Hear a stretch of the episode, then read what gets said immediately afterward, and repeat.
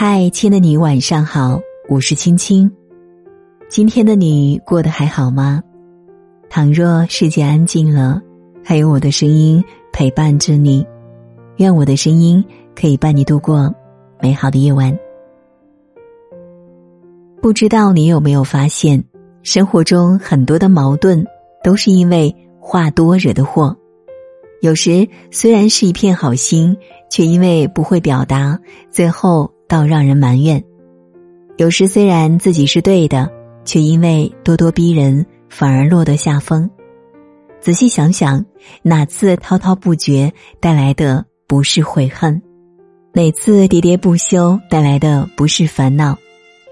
正如侯宝林先生所说：“酒喝头中，茶饮两遍，日发千言，不损自伤。”话说的越多，是非就越多。招致的祸端就越多。成年人最清醒的活法，就是克制自己的表达欲。《惠子香凉》里有这样一则故事：鸢雏从南海飞到北海，非梧桐树不栖息，非竹子的果实不吃，非甘泉不饮。而药鹰捡到一只腐臭的老鼠，恰好看到鸢雏飞过。于是他连忙护住腐鼠，并挑衅的问鸢雏：“是不是要抢自己的食物？”鸢雏听了一言不发的飞走了。对于跟自己不同层次的药鹰，他压根不屑争辩。人与人之间不同的高度，决定了不同的人生境界。与其浪费时间和层次不同的人争论，不如一笑而过，不闻不问。一九九九年，《中国青年报》刊登了一篇王朔的文章，名为《我看金庸》。此文一出，立马引起学术界的轩然大波。在文章中，王朔洋洋洒洒两千余字，将金庸的作品贬得一文不值。他说自己在阅读《天龙八部》这本小说时的体验并不好。至于差到什么程度，王朔说。这套书一共七本，我捏着鼻子看完了第一本、第二本，怎么努力也看不动了。比如一道菜的好坏，不必全吃完才能说吧，尝几口就知道了。王朔还认为，金庸武侠的成功得益于那个年代匮乏的娱乐生活，相比于现代文学作品来说，金庸的武侠小说不值一提。这样的作品也没有翻拍成电视剧的必要。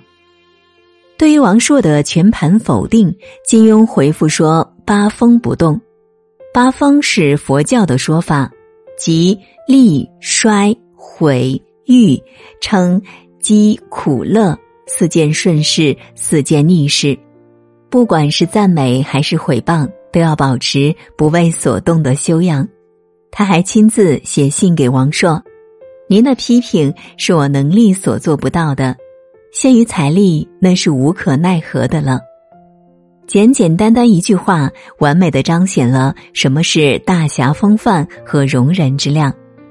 庄子曰：“大辩不辩”，意思是辩论的最高境界是不变。每个人所站的高度不同，看到的世界也不一样。你站山巅，告诉他前面是一片海洋。他在半山腰，只能看到满目的荒凉。意见不同，不必互相说服，只需互相尊重；观点相悖，不必相互理解，只需互相包容。境界越高的人，都懂得少与人争，默默修炼，远离是非。生活中，很多人也曾经历过这样的情况。你努力工作，一路高升，就会有人说你靠潜规则上位；你奋力创业，有所成就，就会有人说你是走了狗屎运；你性格随和，人缘广泛，就会有人说你趋炎附势，处事圆滑。很多时候，事实并非外界所传言，但我们却百口莫辩。如果怎么都解释不清楚，不如缄口不言，保持沉默。作为现代文学大师，沈从文的成就毋庸置疑，但是在早年，他却在文化界引起过许多的争议。当时西南联大校长梅贻琦决定聘请沈从文为教授，同时期的教授刘文典立马嘲讽说：“陈寅恪是真正的教授，拿四百块是应该的，我只能拿四十块。朱自清只配拿四块，至于沈从文，四毛钱都不应该给。”在他看来。沈从文出身农村，小学都没有毕业，相比于其他的名校毕业的讲师，学历逊色了太多，配不上教授的职位。面对外界的质疑，沈从文始终一言不发，只安心读好书、教好课。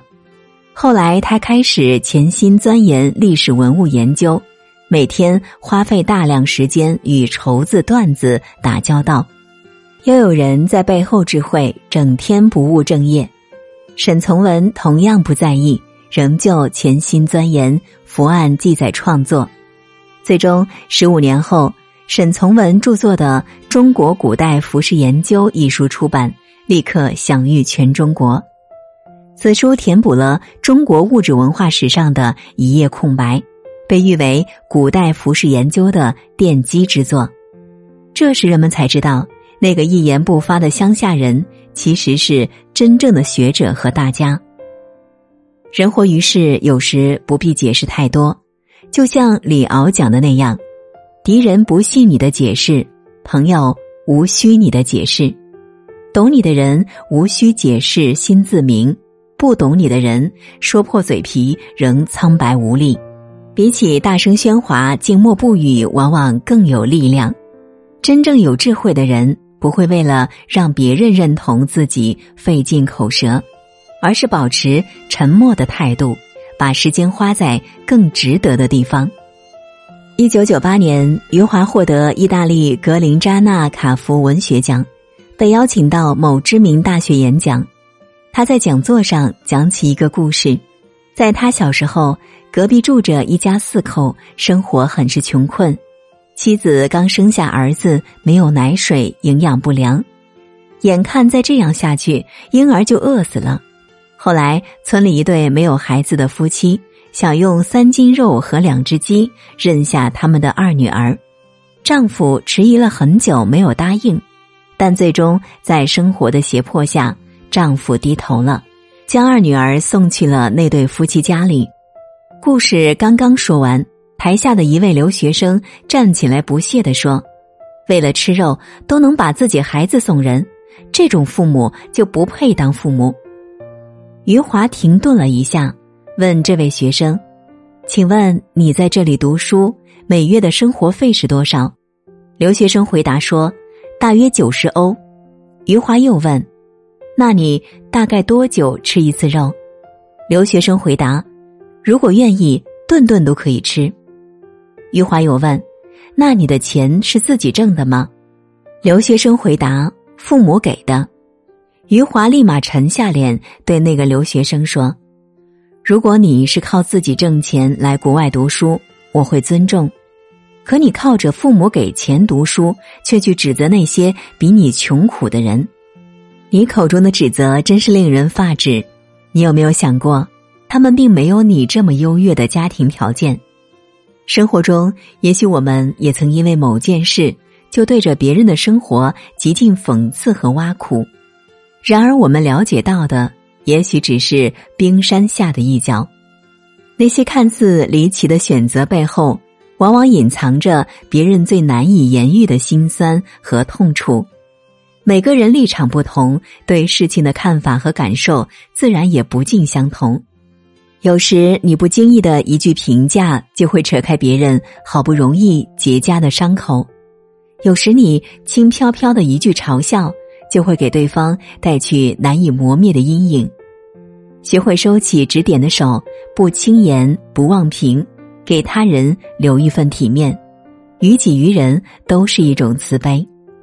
印度古代哲学家白德巴有一句名言，曾经流传许久。能管住自己的舌头是最好的美德。比起口若悬河的人，懂得谨言慎行、沉默是金的人，往往更加具备智慧。克制自己的表达欲，也不是让我们做一个哑巴，而是在洞穿世事后学会体谅，看淡是非后学会沉淀。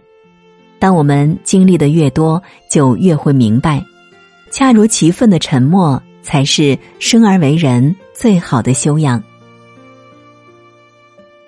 好了，今晚的分享就是这样了。我是青青，感谢你的守候聆听，愿你长夜无梦，晚安。If I had it my way, this would be the first time that you made love. I'd be the first man that your hands touched. But we've both done our share of living, taking chances we were given. I've never been big on looking back. I don't care if I'm your first love. But I'd love to be your last. If I could do it over. I'd have waited for this moment to give my heart to you unbroken. But if our mistakes brought us together, doesn't really matter whether we were saints or sinners in the past. I don't care if I'm your first love. I just love to be your last.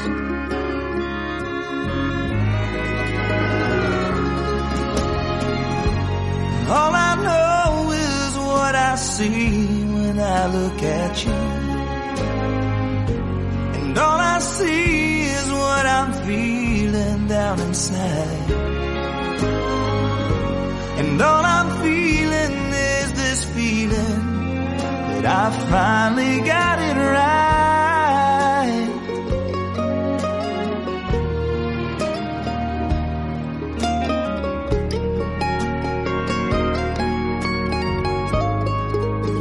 When I wake up tomorrow, gonna throw my arms around you. Thank my lucky stars I found you. Cause I know your heart had so much more than any man has touched me before and nothing matters more to me than that. I don't care if I'm your first love. But I'd love